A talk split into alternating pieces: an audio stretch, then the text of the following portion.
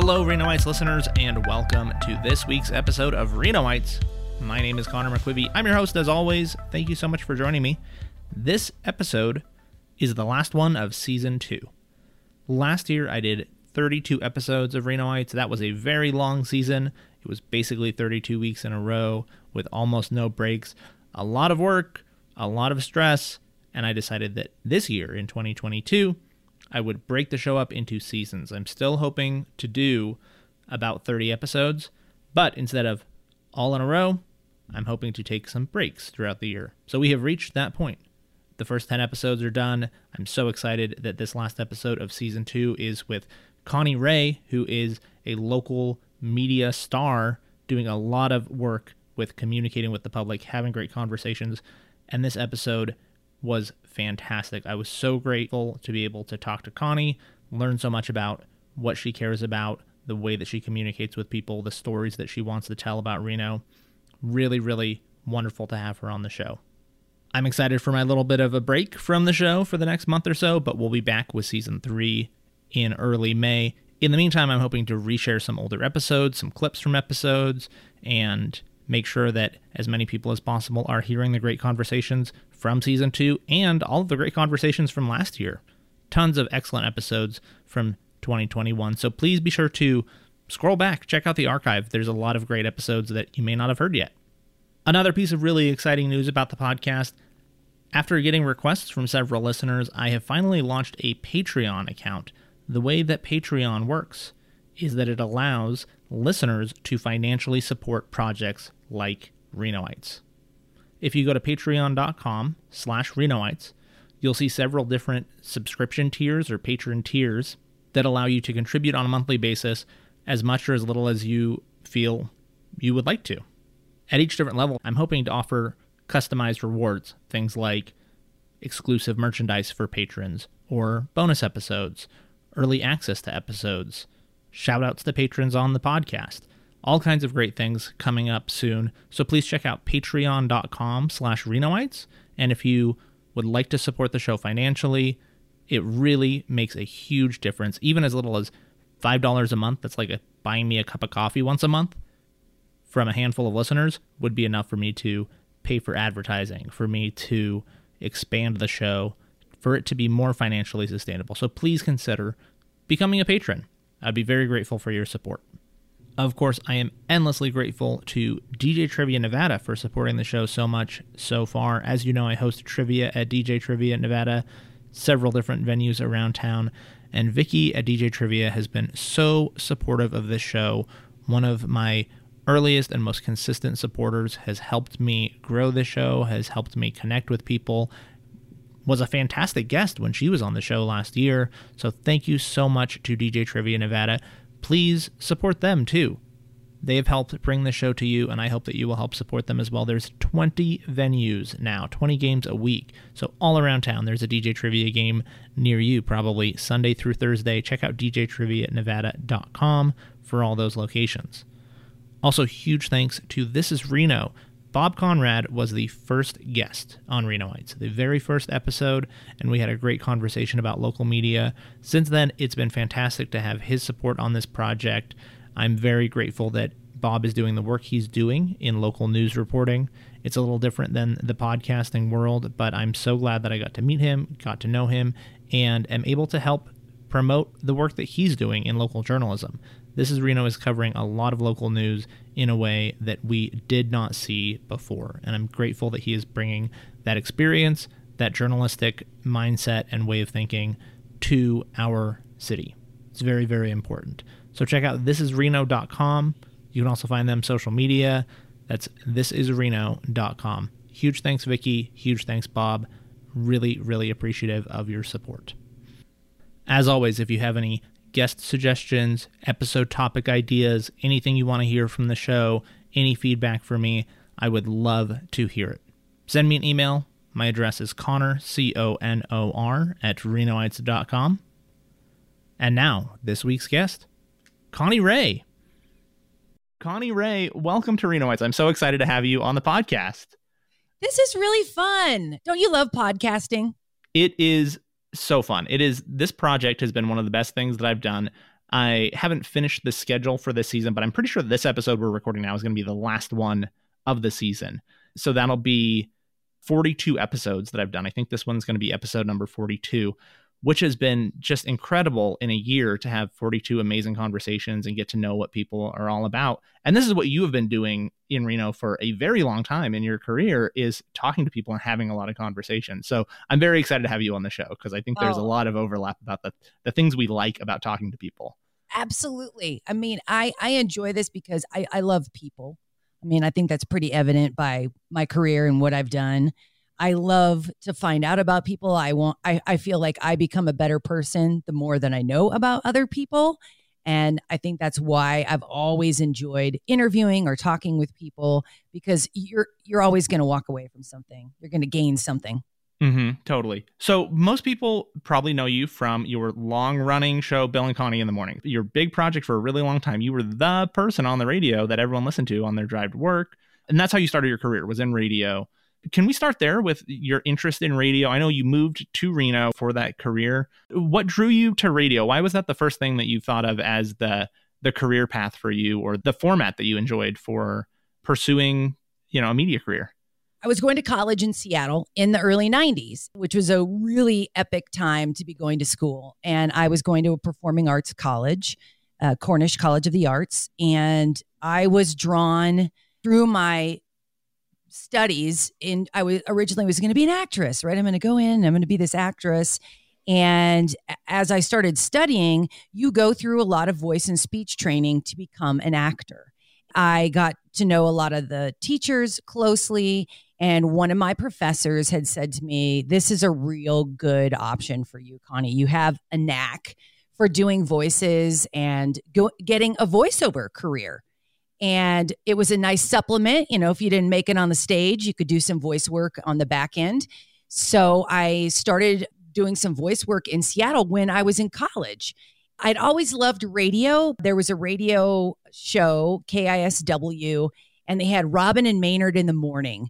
And when I was in college, I listened to them all the time, and they did funny bits. It was almost like vaudeville all over again. And mm-hmm. I loved that. There were voices and characters. They were doing all the characters. You knew it, but you, mm-hmm. you bought into it, and you loved that kind of, I just liked that theater in the box in your car on your way home or way to work. It was like a nice way to start people's day off. So um, I kind of fell into radio from doing voice work.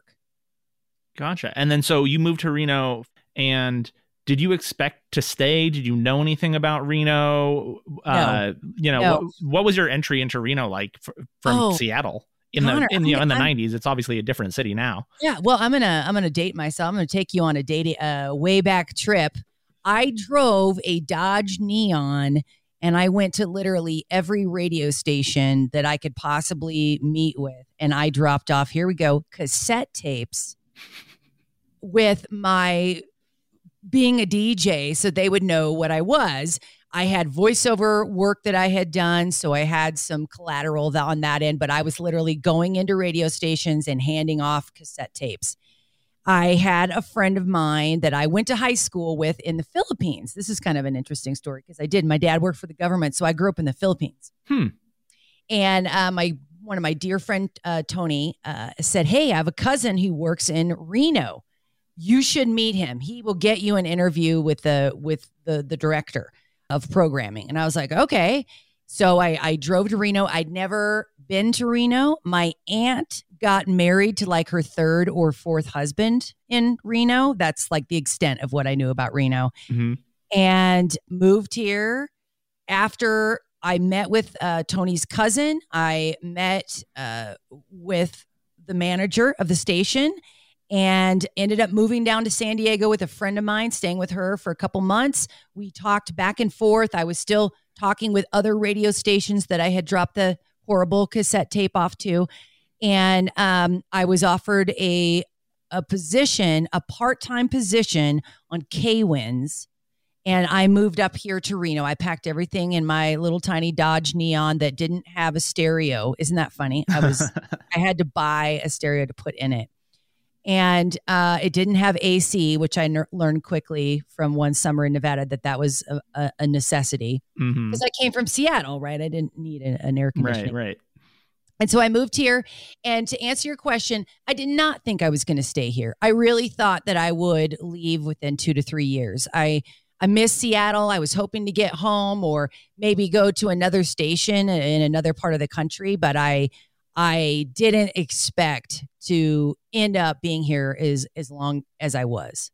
Mm-hmm. I imagine that part of the growing affection for Reno or connection to the city is that every day you were having a conversation with the people of Reno. I imagine that over the years, that just naturally begins to feel like your community and your family and your people.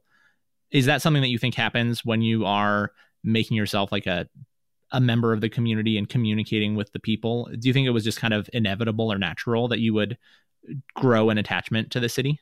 I always had a plan that I wanted to be a giver to my community. I always wanted to give back. It was just the nature of how I was raised. Um, that's my parents were, they always tithed to a church. We always volunteered. We always gave back. So I knew that that was going to be a part of my, my career. But what I loved was with radio, yes, I had an opportunity to really connect with people. We had regular callers that you get to know, um, but it's also the community events, right? The working with the nonprofits was something that I just, uh, to this day, I do because I have a passion for giving back to my community. And there's so many wonderful nonprofits that are supporting our community and making it the, the place that we love to call home. So I felt like there was this really awesome opportunity to connect the two things that I wanted to do the most, because we were volunteering. We were working for Renowned Children's Hospital. We were doing work with Step Two. We were doing work for the Salvation Army. Uh, we were helping out with the S B C A. There was this all this opportunity to work with varying nonprofits. And then you find, you find a connection. And I, I would say in the beginning for me, that was Step Two. I was so connected to what they were doing. I just believed in their mission so much. Mm-hmm. For people who aren't that familiar with Step Two, can you talk a little bit about that organization and what they do?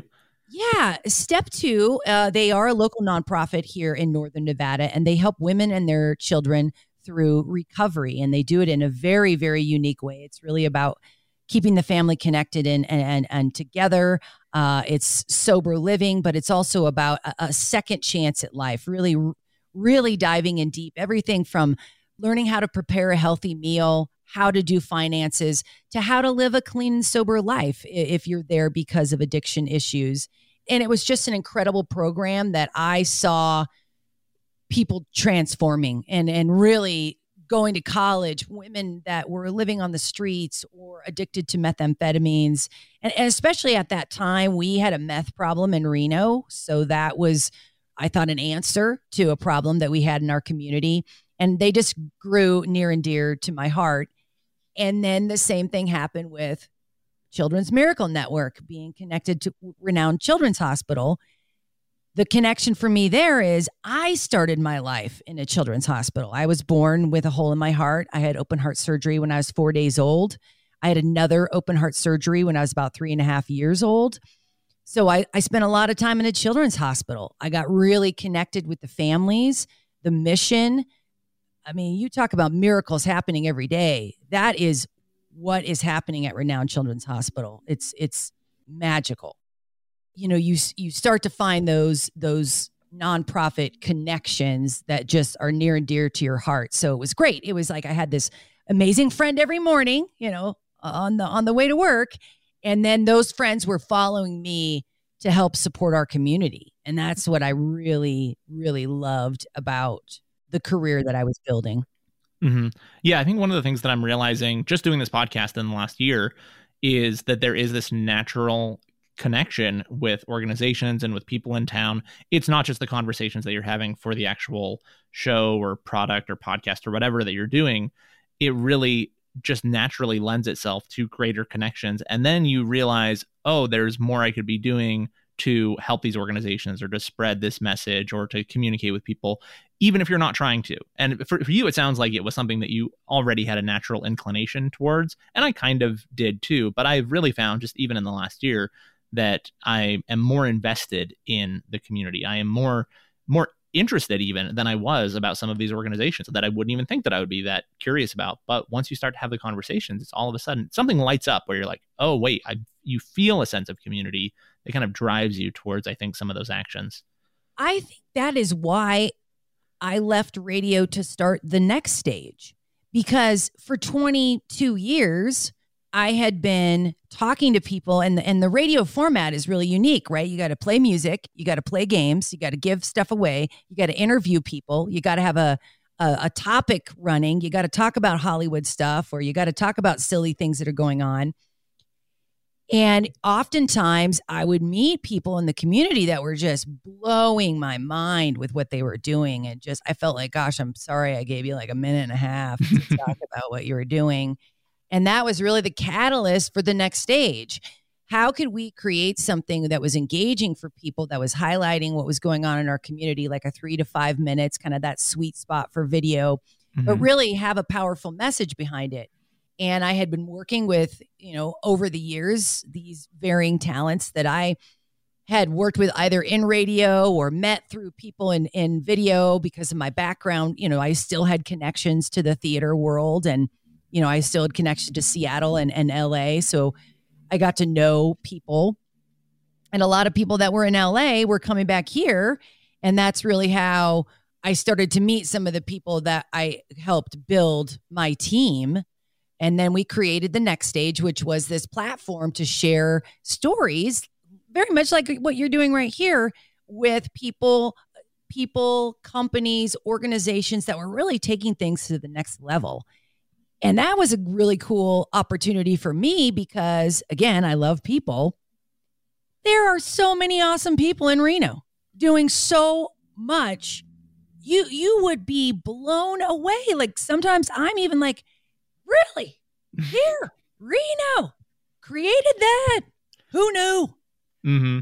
And, you know, for me, that says something about the region that we're in, the people that live here, the creativity, the drive, the education, the values. And I loved that.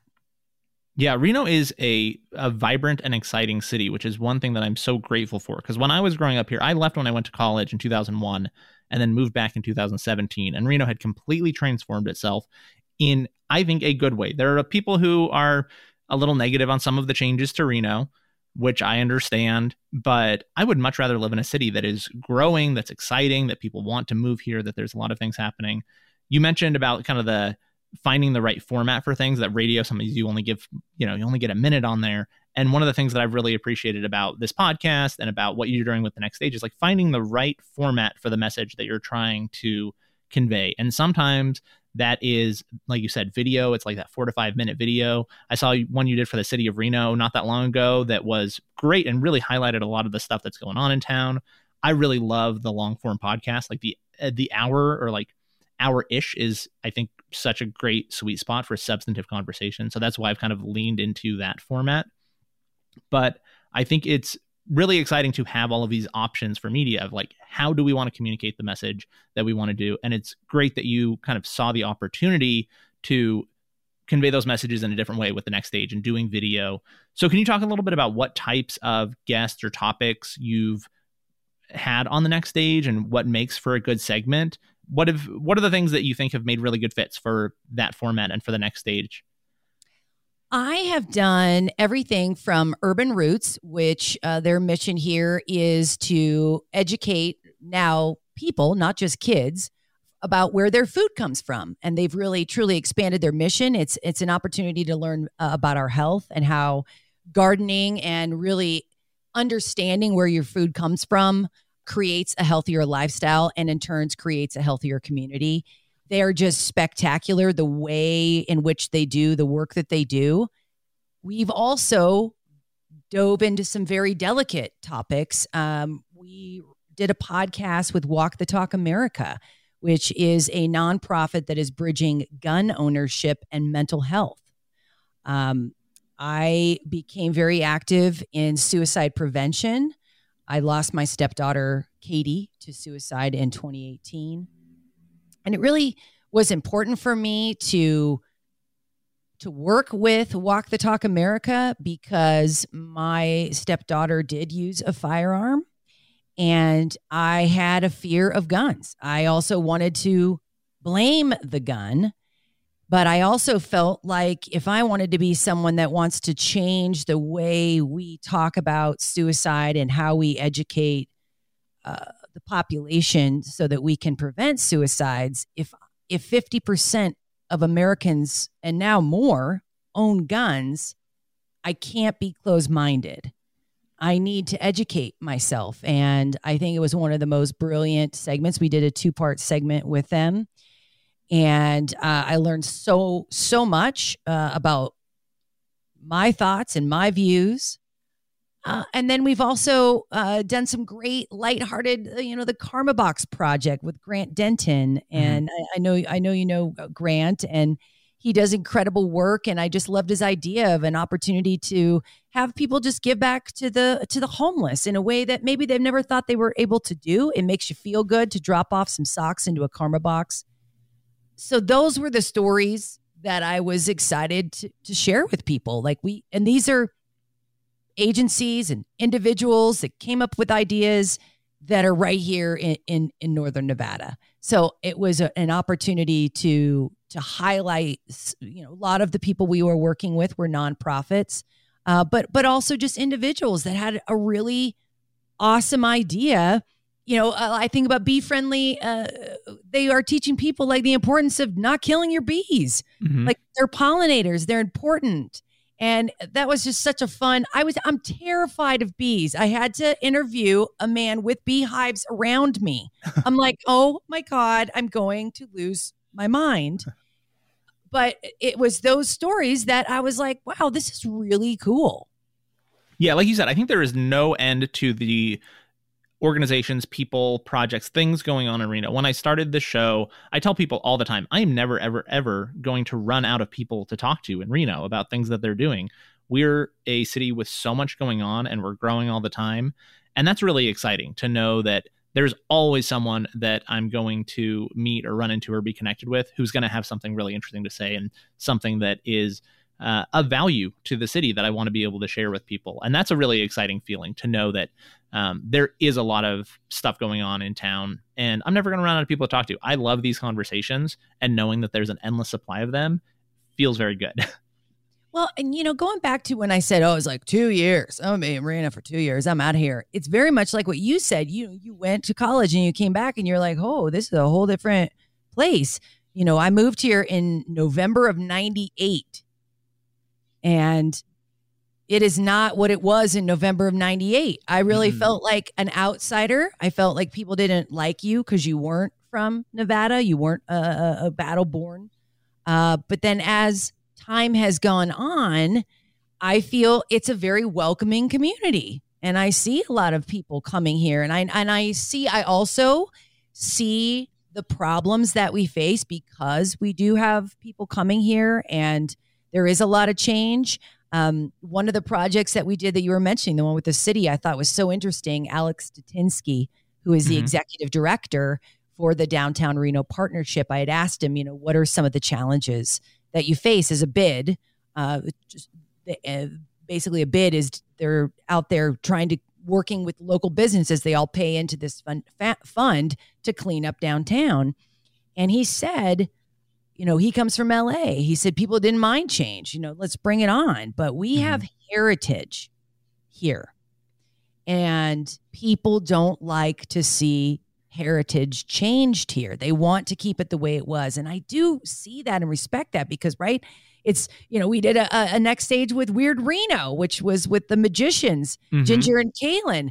Yeah. And they're taking people around town, showing them all the weird, wacky, crazy things about Nevada. We don't want those things to go. That's what makes Reno so special. So I see both sides, but at the same time, we need to grow. And we, you know, we have kids at the university, students at the university. Like, we want to keep them here mm-hmm. so that they can continue to work here and and have their families here. And so we need to grow to provide the lifestyle that that next generation is looking to have. Yeah, yeah. I think that Reno's in a, I mean, we're not unique in this. There's the issues of cities in this part of the country um, being, they're growing, there's not enough housing. Like there are a lot of spillover effects from cities changing in the way that Reno is. But Reno does have a strong connection to its its history. We have a pretty strong identity. We're adaptable. Like we've shifted what we are focused on as a city. I mean, we're much more interested in arts and culture and food than we were previously. It was, you know, for a long time, just all about the gambling and the downtown. So Reno grows, it changes, but I agree that there needs to be conversations about these things. If there are people who are upset that Reno is changing, we need to figure out how we can grow and change in a way that's responsible, that uh, is respectful to Reno's history. And I think conversations are a really great place to start for that, because if you if you're not even talking about it, or if you're shutting down ideas, then uh, we're never gonna you know we're never gonna grow in a healthy way. I think that having those conversations about what Reno should look like, if we're gonna grow, how are we gonna grow?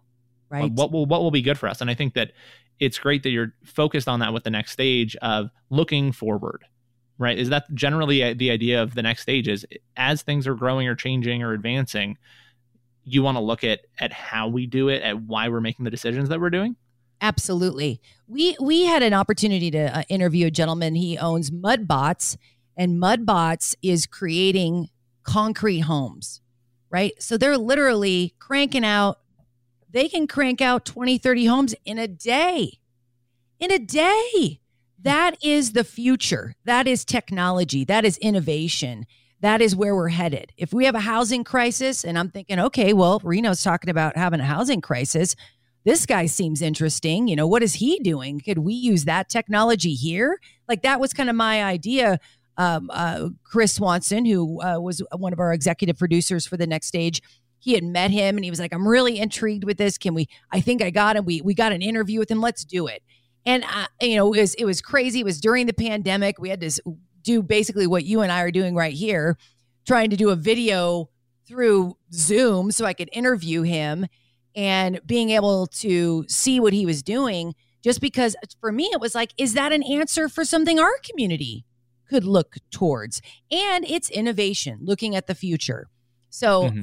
I feel like there are those opportunities where that wasn't necessarily a story from this area, but it was an answer to a problem that I and many of us were seeing in our community. So this is the future of building. What what does that look like? Could it be implemented in my town? Mm-hmm. Yeah, no, I think that it's smart to look at other places. I think that sometimes we can be a little myopic and think that Reno is the only city in the world and all of our problems are unique to Reno. But there are other cities, other communities that are dealing with a lot of the same things we are. And the best place to get ideas is from talking to people who have dealt with these kind of things before, or who are, you know, already working on these things, even if they're not in Reno, because we can, you know, we can borrow these ideas. Like you said, Alex from the Downtown Reno Partnership worked on bids in L A and had that experience of, oh, this is what it's like when you want to change what a downtown area looks like. This is how it works. So bringing in that knowledge, I think, can be really valuable for a city like Reno that does have a lot of challenges around growth. And, and I, I get it. Like I've heard people say, oh, you know, what is painting Locomotion Plaza going to do for downtown? I'm like, well, it makes it something interesting to come and see. Mm-hmm. Like every great city that you go to has a great downtown, and you go there because it's full of art and it's got culture and it's got really awesome stores that you don't have and restaurants you won't find anywhere else. Like that's going to be an added draw for us. And going back to what you were saying, we were this casino town, we're changing. We still have Caesars in downtown. Like that's a multi-million dollar gaming community. Let's work together. Let's, if we had this really awesome downtown, it's, you know, you go to Vegas because of the strip, you're there, it's all fun and it's exciting. And we need to create that, not just for the visitors, but for the people and residents that live here too. We want fun and exciting things. I I love that now that we're getting back to events, Locomotion Plaza, I mean, how many times have we done the Grape Stomp over there or the Italian Festival? It's like, blah, it is whatever, you're walking around, it's down there. It gives you something to look at. And then if you're staying in one of the rooms at Whitney Peak or uh, at the El Dorado and you're looking over, it's it's something to look at. It's better than, hey, is that the thing that covers the train? Mm-hmm. Like, come on. Yes, it's art. It makes, it's beautification, and it does matter. Yeah, absolutely. And I like you, I appreciate that you mentioned for locals too, because I know that there has always been this focus on tourism. Gaming is very much a tourist driven um, industry, but having lived in cities with great downtowns, I lived in Portland for a few years and I loved Portland because downtown felt like a vibrant place. There was a lot going on. There's these like food truck pods and the Pioneer Courthouse Square and all of these destinations that made it feel like a quote unquote real city. And Reno has been missing that for a long time. There's been downtown, there's been the casinos, but I don't think the locals have really thought of downtown as our place. And I think that has changed in recent years, where the people who are moving here, they want a downtown. The people who, like myself, grew up here and haven't really had a strong downtown, we want that for our city. So I'm excited to see a lot of kind of energy and money and attention paid to downtown. And also for the environment, I'm not a big fan of sprawl. Reno can't grow outwards forever. So I want walkable. I want, you know, better public transit, and all those things really have to be built around a strong downtown. So I'm very grateful that there's a lot of focus on the downtown area. Yeah. I mean, you look at Aces Ballpark, you know, my, my folks are, um, live outside of Seattle, and there's a small ballpark, the, the Tacoma Rainiers, and they'll go to that ballpark, but our, the Aces Ballpark blows that ballpark out of the water. That's another way to drive locals to the downtown area. I love this. I love going to the Reno Aces. It's so much fun. I love baseball. I love sitting out, watching the games. It, it's fun. That's another creative way. The climbing wall at Whitney Peak. It's mm-hmm. the world's largest climbing wall in the middle of a city. Like, we have a lot to offer people, and we're going to continue to to grow on that, I believe, as a city. And I understand that there's you're going to have pushback, and uh, but you you the way I've always looked at it in life, just like when I was in radio, you got to be moving forward. Mm-hmm. I love the art of radio. I, I will always love radio. It's where I first came from, but I needed a change. I needed a challenge. I needed to see, and radio was changing, right? Radio mm-hmm. was changing. And it's not, I still believe in the art. I still like it. I still listen to local radio. I just was like, okay, I need, I need something else. Like you're, you, media is changing. How can I be in all of these facets of media? That was what my goal was in, in kind of leaving the radio. Like, okay, what else can I build? Mm-hmm. Yeah. Finding like the right place for the message that you're trying to get out, I think, is really important. And like I said, I think that I really love the podcasting format, and it's been really rewarding for me, but I recognize that there is so much more as far as online media. There's like short form video. I don't have TikTok, but I understand that the power of short form video is wild. So knowing kind of where your audience is, the best way to get your message across, I think is really important, and kind of like finding the niche that you're comfortable in as well. You know, we can try to adapt to every change in media and, and move here and there, but that is hard. And not everyone necessarily has the right skill set or experience for every different type of media. So kind of finding where you fit, I think, is important. And collaboration. I think collaboration is so key. You know, one of the greatest books I ever read was Tim Ferriss's four hour Work Week. And one of the things I really gained from that was, you know, I was like, what? I can have a four hour work week? That sounded cool. But it was collaboration. If you're not good at something, farm it out wherever mm-hmm. it is. Find the person that is good at that thing. Like, I struggle all the time. Like, I, I'll be on, I'll be brutally honest right now, Connor. I hate proposals.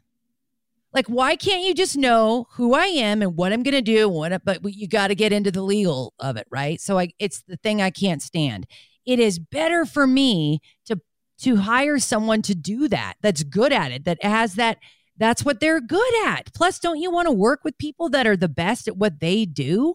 Like, mm-hmm. that's what I like, is collaboration. So we can all come together and create something that's really over the top, because you have that person's creativity on video, that person's creativity on script, that person's creativity on sales, that person's creativity with color, you know, putting it all together with marketing. Like, mm-hmm. that's what I'm all about, is finding those people, because I know what I'm good at and I know what I'm not good at. Yeah. And you we waste our time when we're so focused. And that's what I've really learned, like having my own business. Don't waste your time. If it's something you absolutely hate, and, and I get it. Some people are like, well, I can't afford that. You, you'll find a way. Mm-hmm. If you hate enough, right? Yeah. If you hate it enough, you will find a way. Yeah, that's that's kind of where I'm struggling a little bit, because I'm very much a control freak about this project, but I don't love I don't love the marketing, advertising stuff. And also, this is just an independent project. I don't have any money, so it's expensive to actually advertise. So I'm in that position where I'm like, okay, I need to do a lot more like active social media outreach. I need to be commenting on things. I need to be doing more more marketing. And I just want to have the conversations. So that's the hard part, where it's like, okay, how do I either train myself up or motivate myself or find a sustainable, affordable way to do the things that I'm not really prepared, or not just prepared, but maybe not willing to do. Maybe I just don't want to. So finding ways to either motivate myself or find those partnerships that help is, it's a real challenge when you're trying to, to build something that is, that's new, that you haven't done before. Well, and then you also look at, where are we with social media? We have a large population that feels that social media is causing anxiety, depression, suicidal ideation. You got another component where people are like, you got to market, market, market. You got to get everything on social media. You got to do this. That's how it's going to work. You know, get out there. And then you have, you talk to anyone, you talk to anyone that it's like, oh, I do social media management. Really? Because you're going to be sick of that in about six months. Trust me. I've done it. I do it now. Isn't it weird? It's like this monster in the room where you know you got to do it, but you dread doing it. Mm-hmm. Yes, there's incredible people out there that do know how to do it, and I applaud them because they're freaking amazing. But we, marketing is constantly changing. Like you said, oh, now it's the TikTok. Well, is it? Because maybe it's the TikTok for one generation, but what about, like, I'm in my late forties and uh, and you get into the fifty, people in their fifties, you know, they like that Anthony Bourdain, longer, deep conversation, great visual. I think that's why some people enjoy a, a longer podcast. Mm-hmm. You get a deeper conversation. Why can Joe Rogan talk for nine hours? Because people like the deeper conversation, right? Something. So you got this one side that's like short, cute, quick, fast. No, talk all day. Do whatever you want. You, we have got no time in the world. So it's such an interesting time to be in media, and, and then how to market all of that, because it's all different. Everybody wants something different. I like a good TikTok here and there, but I really like a great documentary. Mm-hmm.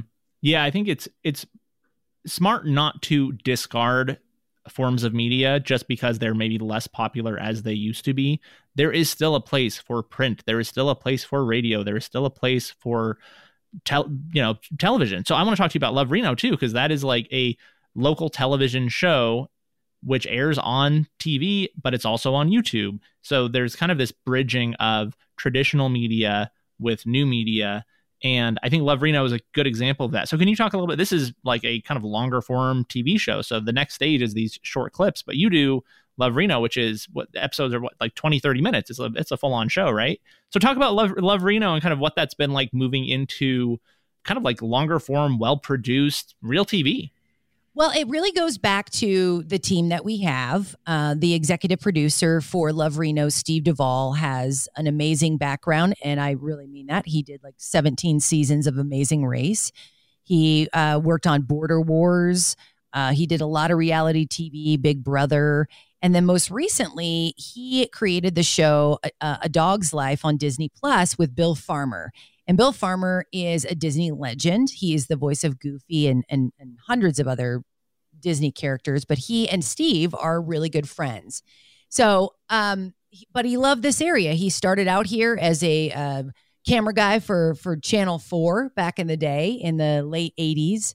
Went to L A and then came back here because he loves this area, right? We're all drawn. Like, you came back, I didn't leave. We love it here. So we were like, hey, Uh, wouldn't it be awesome? He had always wanted to do a show about this area because he loves it, right? This is why we all live here. And uh, we were friends with Dave Mulligan. He had hosted a couple of travel shows before. And so we're like, hey, you know, during the pandemic, we just kind of threw this idea together. And honestly, I, I'm like, I don't know how it was like, we didn't like put it on paper and just, we had this concept. We kind of put things together. Originally, it was going to be drinks with friends. We were just going to do drinks and interview people and do it short formed. But we decided to go uh, do the longer form because we realized we could pull those shorter clips out, use those for social media, do a longer show, which kind of gained some traction. I had seen some other local shows over the years that had done late night, which was what we were doing, eleven thirty-five. We were coming on Sunday night. And they had kind of got like that, you know, they got that local following, you know, it kind of became grassroots. And so that's kind of what we wanted. I would say about uh, the sixth episode in, which was a great episode, we went up to Virginia City, because Love Reno is not just all the things in Reno. What we love about Reno is, is also how close we are to other amazing things, right? Totally. I mean, we can go to San Francisco for the day. We can go to Lake Tahoe. We can be in Genoa. Virginia City is a historic National Historic Monument. It's right here. So uh, that was kind of the concept. It was a love letter to the place we call home is really what we did. Um, yes. The challenges are it is really stressful to do a thirty-minute show weekly. Mm-hmm. It's a lot of editing. Uh, Sabrina Moberly is our editor, and she is a goddess. She's freaking amazing. She comes uh, originally from here, but did a lot of work in L A on music videos, dance videos. Uh, she and I had worked together on The Next Stage and had done some video work together over the years. She's just awesome. She gets better and better, but it's a lot of work. But we also had a really good plan. Like, we really mapped it out in the sense that we knew, like, our Drinks with Friends segment, thank you to the Reno Brew Bike, because we could throw five people on there and do five interviews in an hour and a half. Mm. And then come back another day and do the other, you know, we did twelve episodes, so twelve Drinks with Friends. So we could do, we could break it up. And that was great.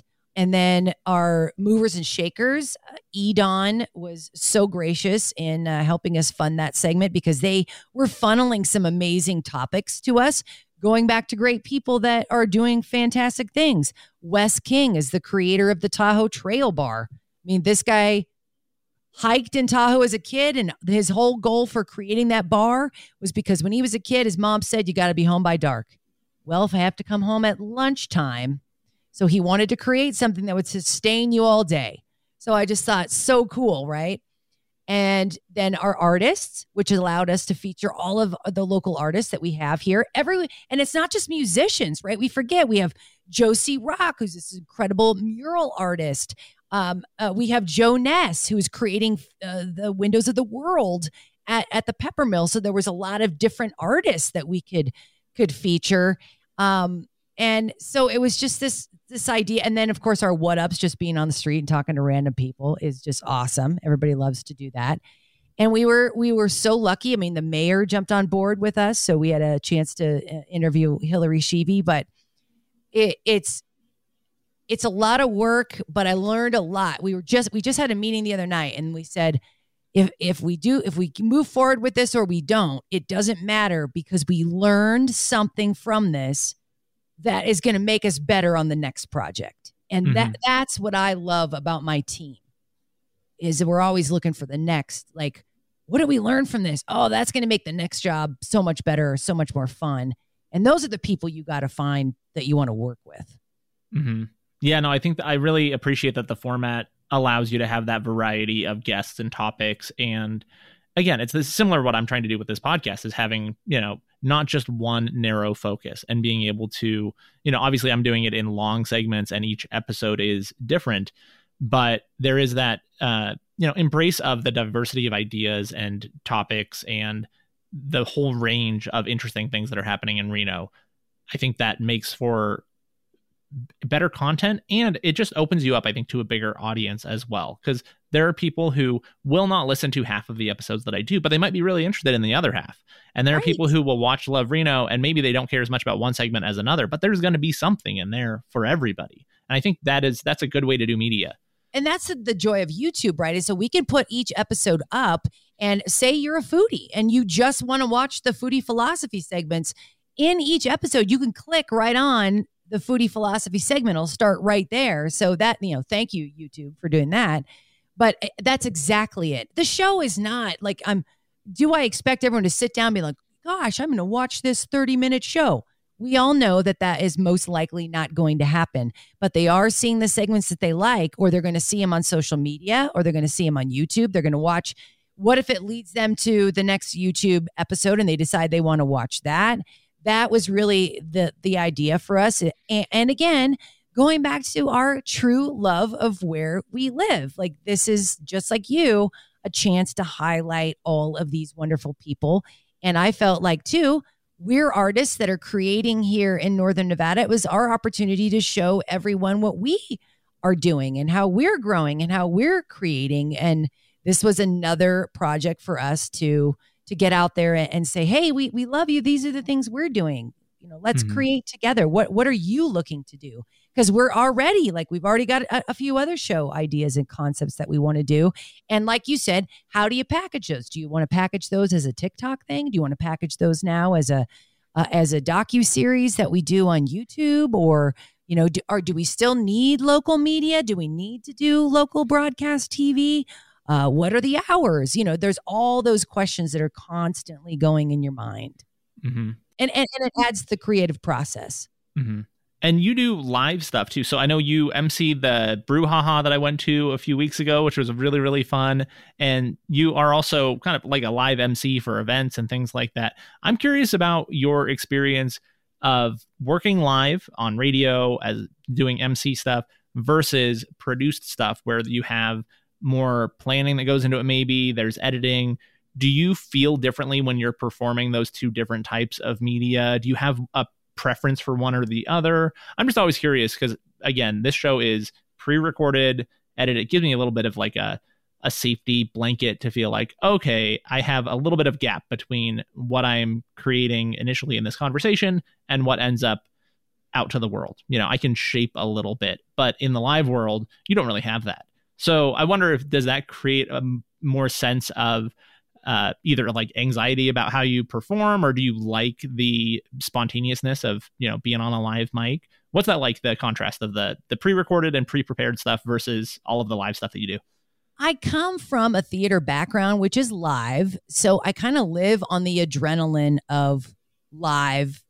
Anything can happen, and anything has happened. I've had things go awry live, but I think I like that. I, I, I mean, if I were to say I, I enjoy live, you know, emceeing is always fun because you know, it's big and you're in front of a lot of people, and you're and it, you, most of the time when you're emceeing, it's not super serious. I, I just, I love everything about live because there's an, there's an energy in your stomach that butterflies. That's what I live for. So I enjoy that so much, but the pre-produce is great because each time I watch something, like I, you watch episode one to episode twelve of Love Reno. And I, uh, episode twelve is far better than episode one. We're more comfortable with each other. Dave and I had never worked on camera together. There's so many things you're learning back and forth. So there is this kind of sense that, um, you know, it's uh, it's challenging because you're, but it's just a different challenge. So um, I, absolutely, I love the live because there's that pressure to to be on and be perfect,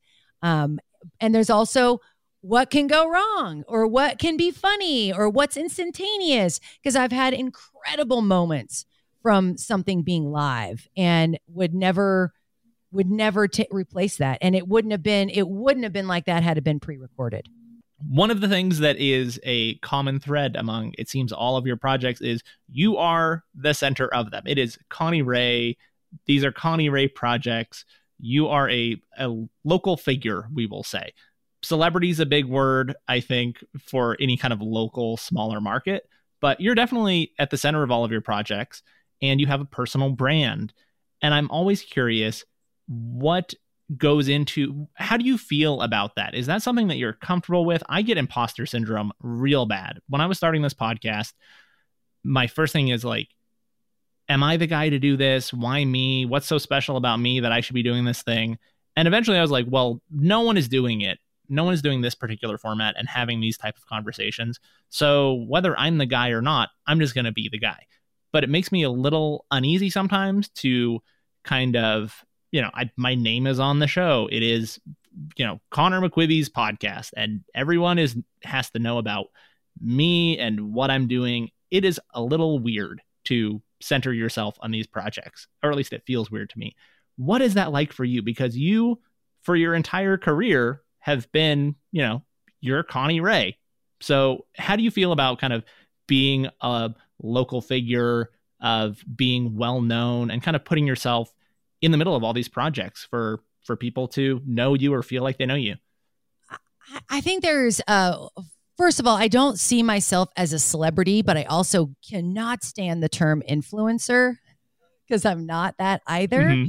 I just want to make my community a better place. And I want to create projects that do that, that highlight the community that I call home, or the things that I feel are passionate. I, I'm not going to, and I'm not for everybody. I know that. I mean, I know people have turned the work that we've done to highlight some of the city projects. They become political, and they may, I've been attacked for that. And I'm uh, whatever, I'm, I'm not, I'm not here to run for office. I'm here to share a story that I see unfolding. And um, I, I mean, obviously when I went to college, I wanted to be an actress. So sure, there's that, like, you know, I, I enjoy being out there as an entertainer, but I also want to be a storyteller. And that's something that I've always really enjoyed. I want to, and I want to make people happy. I want people to have, to feel cared for and loved and appreciated and valued. And you know, when I was on the radio, it was like, gosh, you know, someone could be driving to work this morning and just being, have the worst day, or heading into the worst job. And if I can make them laugh or have them feel good about themselves for just that few minutes before they go into work, I was going to feel, it made me feel like I was doing my part to make someone feel good. That's what I feel I do here. If I work in and I'm promoting and talking about mental health, I'm doing it because I want my community to have all the resources at hand. I don't want them to struggle. I want them to feel appreciated, and I want better resources in my state. You know, we are low on the totem pole when it comes to mental health. We don't have a lot of funding, and I really feel that the more funding and more programs that we have available, the better we can be for our community. So I, I fight for those things. I also love people who are creating. And if I can show, hey, look at this. This is what they're doing. This is so amazing. This could be the answer to a housing shortage. I want to be the person that shows that that potential project to someone. And I just feel it is part of who I am. You have to, if you want to make your community better, you better be involved. Mm-hmm. And, and that's, and I feel like that's my contribution. And I never look at it as like me. I'm just the vessel to share their story. It's not really about me. It's about them. It's about their product. It's about their nonprofit. It's about their passion. It's about their love of cooking and bringing their mother's recipe to, to feed us for a foodie philosophy segment. It's, it's the mayor hopping on the bike and saying, gosh, you know, when I was a kid, I didn't like to say I was from Reno. I said I was from Lake Tahoe. So I just wanted to make Reno better. Like, I loved that she said that. It was so simple. I think we all in, in down, we all have this like purpose. We want to, the place that we live to be the best. You know, whatever, what, how does that look like? What does that look like? And that's what I want. I just want the people in my community to feel loved and to feel appreciated. Mm-hmm. Yeah, no, I think that the collaboration piece is a big part of that. Like I said, I'm hosting this podcast and I'm on every episode, but it's an interview show. Every week yeah. is someone else's story and some what someone else is doing. And it sounds like that is a very, very common theme among basically everything you do. While I was doing a little research for this episode, like Googling around, I saw you all over the place, but every single thing was you sharing someone else's story or talking with other people. So even if you are kind of the consistent figure in all of these projects, it's very clear that it is not a kind of self-centered venture, the things that you're doing. And I would like to think that I'm not doing the same either. Of course, there is that, like you mentioned, you wanted to be an actress. I don't, I've never thought of myself as a real performer, but there is some kind of like drive for attention that I think a lot of people have. And maybe that's an element of it, but it's very clear that the focus is not uh, a me, me, me thing. It's an us, us, us thing. Absolutely. That, that, that, that that's it. I mean, we, we're a community, and we do things. When we are looking and supporting one another, we can do great things. And that's all it is. I just want people to be aware of what is around us. You know, we live in a beautiful place. We have creative people. We have engaging business. We have an outstanding university. we have challenges. I'm not going to lie. I don't, I don't like to see homeless people in my community. I know we have problems. That's why I'm, I'm wanting to find out, like, what more can we be doing for mental health? Like, what more, what else is out there? You know, I work for a company called Brain Health Restoration that is using M E R T brain therapy. I mean, that's a whole other podcast. Mm-hmm. Like, it's another way to help people with mental health conditions, anxiety, depression, P T S D, addiction. I, let's, let's find alternative resources. That's my thing. Let's have a conversation. Let's learn what else is out there.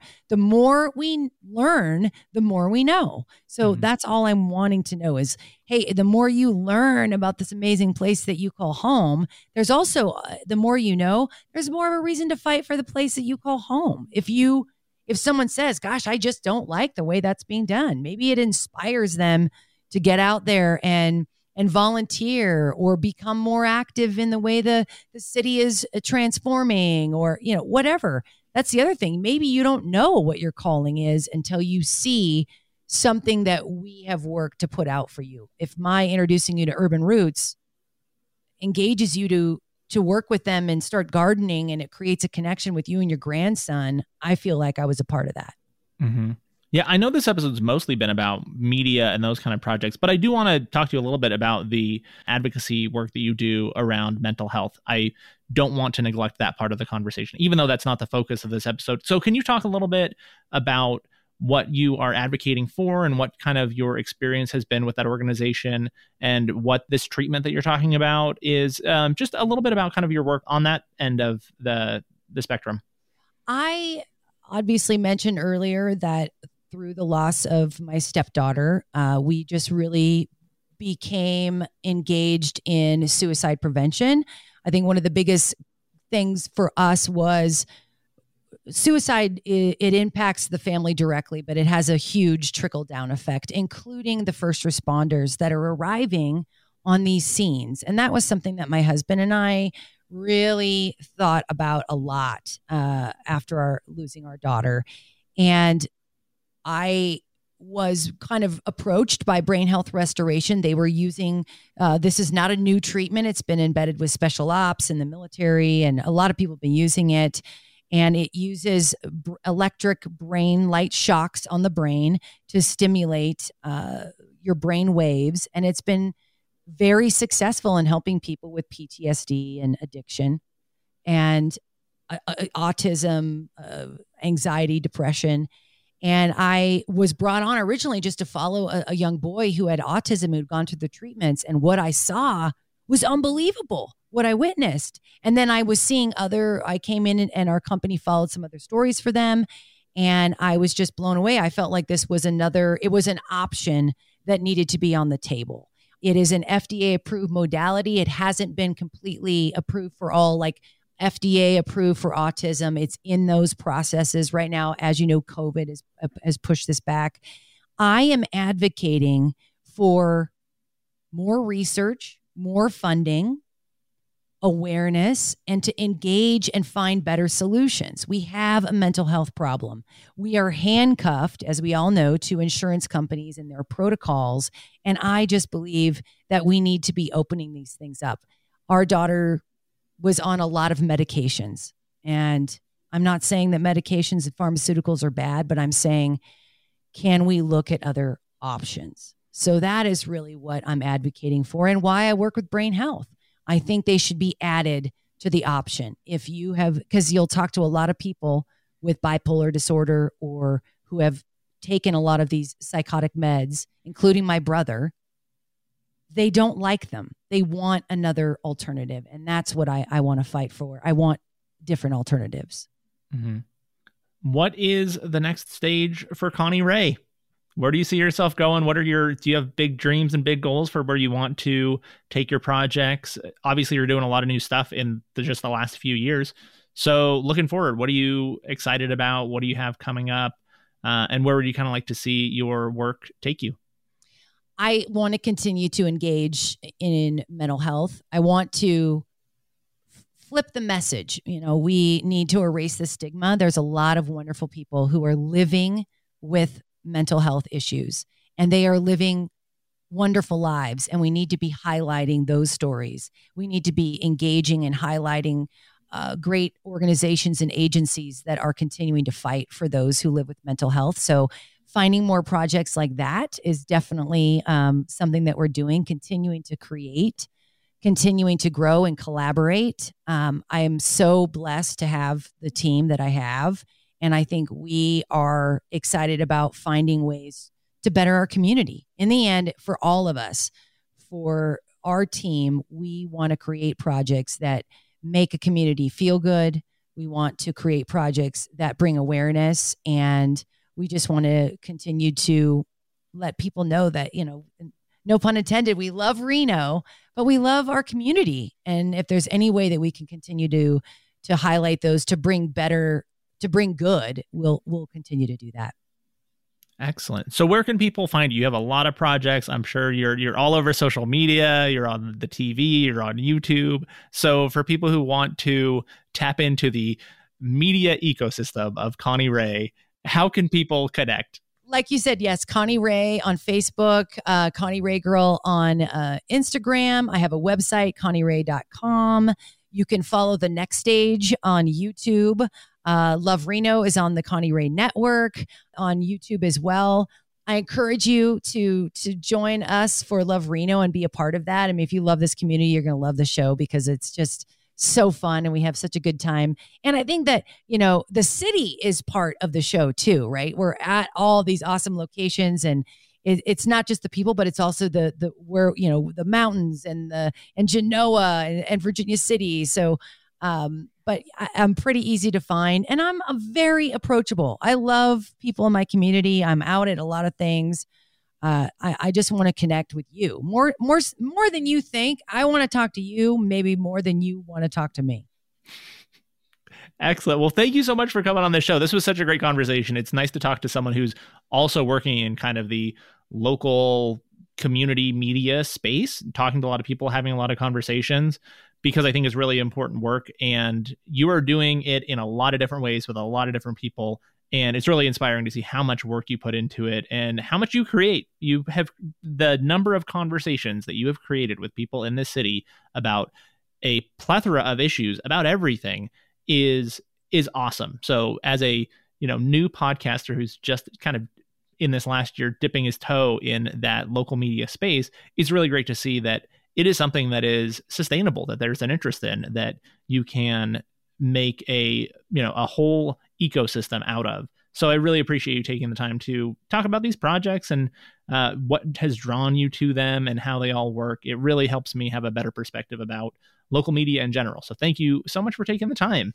Absolutely. And thank you for doing what you're doing. I mean, we need more people like yourself. I love that you're just like, I'm going to try this. Like, that's the greatest projects come from people just doing it, right? You got to do it. And if you do it, it'll happen. And you never know, like, again, even if it didn't turn out the way you wanted, you're going to learn something from that. So the next project's going to be even better because you've gained the knowledge. And I just would encourage you to continue because this is fun. I love it. I love great conversations. I love hearing uh, the people that you're talking to, because it's just so cool to see what we have going on right here in our, our little community. It's really amazing. Mm-hmm. Yeah, I couldn't agree more. The one advice that I would give to people, I went and talked to the podcasting class at U N R in the journalism school, and I can't remember what the exact question was, but it was, what advice would you give? Something like that. And really, it's if you have an idea for a project, if you have something that you care about and you're not sure if it's the right time or if you're the right person or if you have the right experience, whatever, just do the thing. It, no one else is going to do it for you. Just do the thing, whatever it is. Fail at it, do good at it, learn along the way. Um, I thought about doing a podcast for a very, very long time before I did this show. I wasn't sure about what topic I would do or what format it would be. And then one day I was like, you know what? I just need to do the damn thing. And it's worked out really well. So anyone who has any kind of project on their mind, great advice from Connie, and I could not agree more. Do the thing. Yeah, do it. You'll you'll never regret it. I promise you. Excellent. Thank you again so much for coming on the show, Connie. I really appreciate it. Thanks for having me. Listeners, thank you so much for tuning in to this week's episode and this entire season of Renoites. It has been such a blast to do the show this season. I've had so many great guests. I am blown away by the incredible stories, the experiences, the information that everyone has had to share. And, of course, huge thanks to Connie Ray. Such a fantastic conversation on this episode. I was so grateful to get to talk to her about her career in media, about conversations, about the importance of knowing what we want to do with our city, how we communicate about it, just tons of great stuff. And I'm so happy that she came on the show. Thank you, thank you, Connie. This has been such a fun project, and this season was fantastic. Thank you so much for joining me for this episode and all of the others. Again, check out the archives. Tons of great episodes in case you have not listened to all of them. I hope you'll find more that you enjoy. Again, if you enjoy the show and would like to support it, there are a few ways that you can do that. Please follow me on social media. I'm on Instagram and Facebook at Renoites. If you would like to support the show financially, go to patreon dot com slash renoites and sign up to be a patron. A small monthly donation will make this show financially sustainable so I can keep having these conversations, keep producing this show. It takes a lot of time, takes a lot of work, and your encouragement financially, even at just a few dollars a month, would make a huge difference, and I would be very, very grateful. And one way you can support for free is to leave a positive review on Apple Podcasts. Go to Apple Podcasts, find the Renoites podcast, and leave me a positive five-star review. That lets people find the show. When they do find the show, it encourages them to listen. I also just love to hear positive comments about the show, the things that you enjoy, the guests that you really like. That always brightens my day. So if you have a moment, go to Apple Podcasts, leave me a review. That is another great way to support the show for free. As I said, this is the last episode of Season two, but I will be back in early May with new episodes. In the meantime, sharing some old episodes and clips and things like that, so I'm not really going anywhere. I'll still be on the social media and staying in touch, and looking forward to seeing you all for Season three.